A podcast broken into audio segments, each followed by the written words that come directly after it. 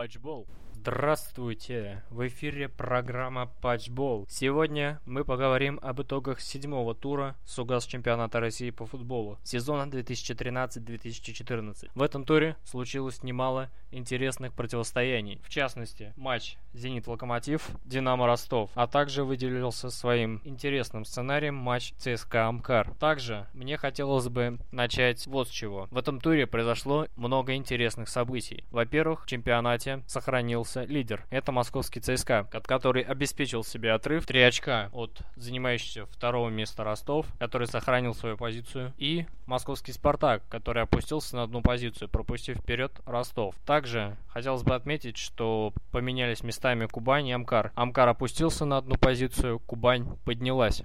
Также в этом матче случилось историческое событие. Томь повторила антирекорд чемпионата России и потерпела семь поражений подряд в семи стартовых турах. С разницей мячей четыре четырнадцать, минус десять баланс. Самая отличная, самая хорошая атака у футбольного клуба «Локомотив» из города Москва, четырнадцать забитых мячей. Далее следует с тринадцатью забитыми мячами три команды. Это московский «Спартак», санкт-петербургский «Зенит» и футбольный клуб «Ростов». Самая железная, железобетонная оборона у казанского «Рубина», который пропустил всего трижды в нашем чемпионате. Самая пропускающая команда чемпионата — это «Волга». пятнадцать пропущенных мячей. четырнадцать пропущенных мячей у «Томи» и тринадцать пропущенных мячей у «Урала». Отмечу, что «Урал» и «Томь» — это два новичка российской футбольной премьер-лиги в этом сезоне. Ну что, перейдем к номинациям. Но начнем мы с номинации «Гол тура». Здесь на безальтернативной основе побеждает нападающий казанского «Рубина» Саломон Рондон, который мало того, что оформил хет-трик,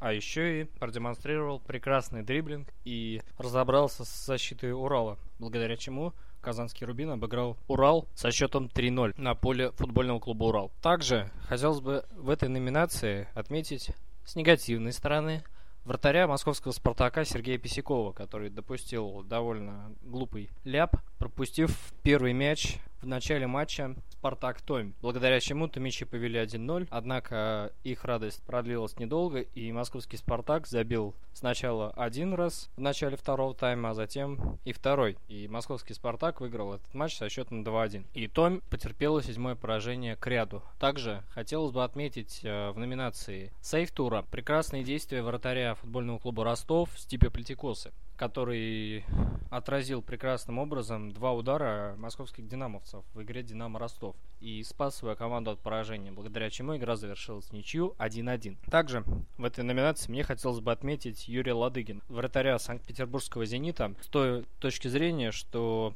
Лодыгин запомнился мне интересным моментом, когда «Зенит» играл с «Локомотивом» дома на Петровске. Мяч после удара Мубарака Бусуфы отскочил от штанги и угодил к Лодыгину, причем Лодыгин был в дико офигевшем состоянии, не ожидал, что к нему вообще мяч прилетел. О, мяч! И Лодыгин вовремя сориентировался, взял мяч в свои руки и выбил мяч в поле. Очень смешной момент, очень интересно. Советую всем посмотреть, кто дружен с интернетом. И а, вот такие были номинации «Гол тура», где победил Саломон Рондон, напоминаю. «Сейв тура» победил Стипе Плетикоса. «Момент тура», где победил Юрий Лодыгин. «Курьез тура». В этой номинации отметился Сергей Песьяков, как я уже говорил, и номинация «Матч тура». Номинация «Матч тура». И здесь побеждает игра «Спартак-Томь», а также «Зенит-Локомотив». Вот эти две игры мне бы хотелось бы отметить в этом номинации. Матч «Спартак-Томь» выделяется тем, выделяется особняком, учитывая, что «Спартак» играл в этом матче после Сангалина, которому уступил довольно безинициативно и проиграл со счетом два четыре и вылетел из Лиги Европы, пропустив Сангалин в групповую стадию. И «Спартак», испытывавший определенные проблемы в обороне, вышел на поле с «Томью». Весь первый тайм болельщики скандировали довольно нелицеприятные лозунги в адрес главного тренера команды Валерия Георгиевича Карпина, а также полузащитника «Спартака» Рафаэля Кариоки. Однако, несмотря на весь этот прессинг и психологические давление на команду, «Спартак» справился и забил дважды. Это сделали Павел Яковлев и Юрий Мефсисян. Юрий Мефсисян отчасти из-за этого включен в символическую сборную. Мне понравилось, как он прекрасным ударом забил мяч в ворота «Томи». принеся «Спартаку» три очка в этом сложном, сложном, я повторяюсь, матче, на первый взгляд, казалось бы, который должен быть для «Спартака» прогулкой. Однако эта ситуация обманчивая, и прошлый тур с «Амкаром» это доказал прекрасным образом. «Спартак», Томь, два один. Следующая игра – это «Зенит-Локомотив». «Зенит-Локомотив». Вывеска была довольно крута. Команды играли, я повторюсь, на Петровском, в городе Санкт-Петербург.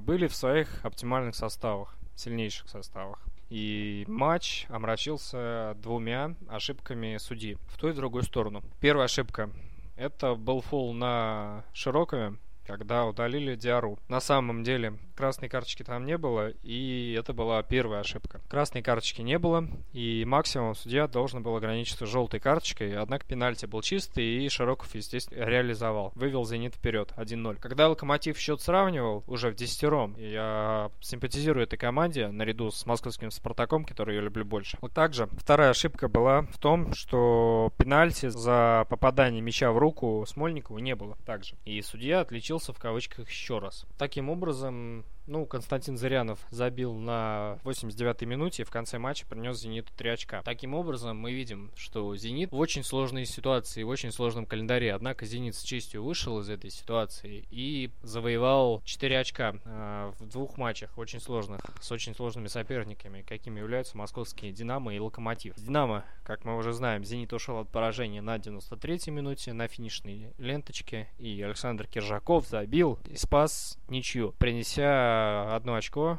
санкт-петербургскому «Зениту», а Константин Зырянов забил на восемьдесят девятой, принеся победу санкт-петербургскому «Зениту», и тем самым, что позволило команде идти дальше в турнирной таблице, догонять московских армейцев и подбираться к ним еще ближе. Отставание «Зенита» от ЦСКА сейчас составляет три очка. Такая была номинация «Матч тура», в которой конкурировали эти две игры. Ну и, наконец, номинация «Характер тура». Это, безусловно, московские «Динамовцы», которые сумели уйти от поражения, и забил Александр Кокорин.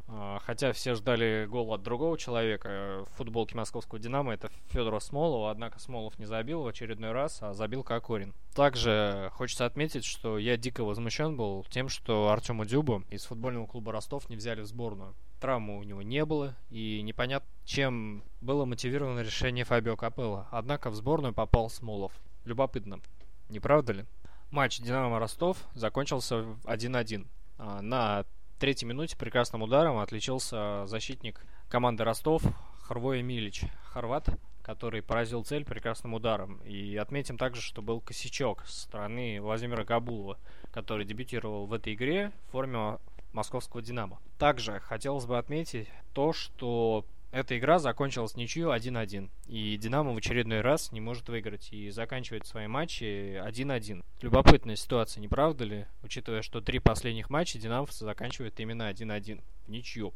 Также хотелось бы отметить веселое нападение футбольного клуба «Краснодар», которое теперь состоит из трех бразильцев. Это Ари, Вандерсон и Жуазиньо. Эти ребятки на троих соорудили на троих три мяча в ворота футбольного клуба «Волга» и принесли Краснодару очередные три очка. три ноль футбольный клуб «Краснодар» одержал победу. Отметим также, что футбольный клуб «Краснодар» в последних трех турах набирает семь очков. То есть две победы и одна ничья. «Краснодар» не проигрывает довольно долго. Со встречи четвертого тура в Москве, когда «Краснодар» уступил «Локомотиву». Очень интересно будет посмотреть на эту команду в дальнейшем. Ну что, перейдем к символической сборной. Место в воротах символической сборной сегодня занимает голкипер Ростова Стипе Плетикосы, о котором я уже говорил. А, позволил Ростову не проиграть в этом матче и тем самым своими прекрасными сейвами помог своей команде. Два центральных защитника сегодня в нашей символической сборной — это Василий Березуцкий и новичок футбольного клуба «Краснодар» Андреас Гранквист. Андреас Гранквист, игрок сборной Швеции, прекрасно играл в этом матче, тем самым мешав э, игрокам «Волги» забить и организовывать опасный момент. Тем самым принес победу своей команде. Вторым человеком это Василий Березуцкий, защитник сборной России, который своей хорошей игрой позволил ЦСКА одержать победу в этом матче со счетом два один и тем самым возглавить турнирную таблицу СОГАЗ-Чемпионата России по футболу. На фланге защиты нашей сегодняшней символической сборной два легионера. Первый легионер – это Томаш Губачан из санкт-петербургского «Зенита», который прекрасными рейдами в штрафную заставлял «Локомотив» отходить к своим воротам и уменьшить давление на ворота Юрия Лодыгина. На противоположном фланге хорват Хрвое Милич, который открыл счет в матче «Динамо-Ростов» прекрасным ударом и позволил команде Ростов выйти вперед. Однако Ростов не удержал преимущество, как я уже говорил. Игра закончилась со счетом один-один. Опорная полузащита нашей сегодняшней символической сборной занимают игрок сборной Израиля Биброс Натхо, игрок казанского Рубина, который прекрасно действовал, разрушая атаки футбольного клуба «Урал», тем самым помогая Рубину созидать и организовывать опасные моменты у ворот этой команды и выиграть эту игру со счетом три-ноль. Вторым игроком является Константин Зырянов, капитан «Зенита», который принес победу своей команде, забив на восемьдесят девятой минуте гол в ворота «Локомотива». Атакующая тройка сегодня – это три игрока атаки, двое из которых играют в футбольном клубе «Краснодар». Это Вандерсон и Жоазиньо, о которых я уже рассказывал. Третий человек – это Саломон Рондон, автор хит-трика в ворота футбольного клуба «Урал». Центральный нападающий нашей сегодняшней символической сборной – это нападающий футбольного клуба «Спартак» Москва Юрий Мефсисян, который принес победу своей команде точным ударом. Запасным вратарем нашей сегодняшней символической сборной является голкипер футбольного клуба «Томь» Вашек, который своими прекрасными сейвами спас команду от более существенного поражения в Москве. Однако Томь проиграла со счетом два-один. Следующий человек на лавке запасных нашей сегодняшней символической сборной – это Петр Мамаев, человек, арендованный футбольным клубом «Краснодар» из футбольного клуба «ЦСКА». Мамаев очень неплохо играл в полузащите «Краснодара» и помогал команде организовывать опасные атаки. Следующий человек – это Роман Широков, автор пенальти, забитого в ворота футбольного клуба «Локомотива», который открыл счет в матче «Зенит-Локомотив», который на себе заработал удаление, весьма спорное, и тем самым Роман Широков заслужил себе путевку на сегодняшнюю сборную. Следующий человек – это Мубарак Бусуфа, плеймейкер и новая звезда футбольного клуба «Локомотив», купленная командой из махачкалинского «Анжи». Мубарак Бусуфа забил единственный гол своей команды с пенальти, который тоже весьма спорный. Однако «Локомотив» забил, но удержать ничейный результат не смог, так как, во-первых, «Локомотив» был в десятером после удаления Лосана Диара. Во-вторых, в составе «Зенита» был такой человек – Константин Зырянов, который на восемьдесят девятой минуте забил гол, и «Зенит» выиграл два-один. И завершает нашу сегодняшнюю символическую сборную – это Ахмед Муса.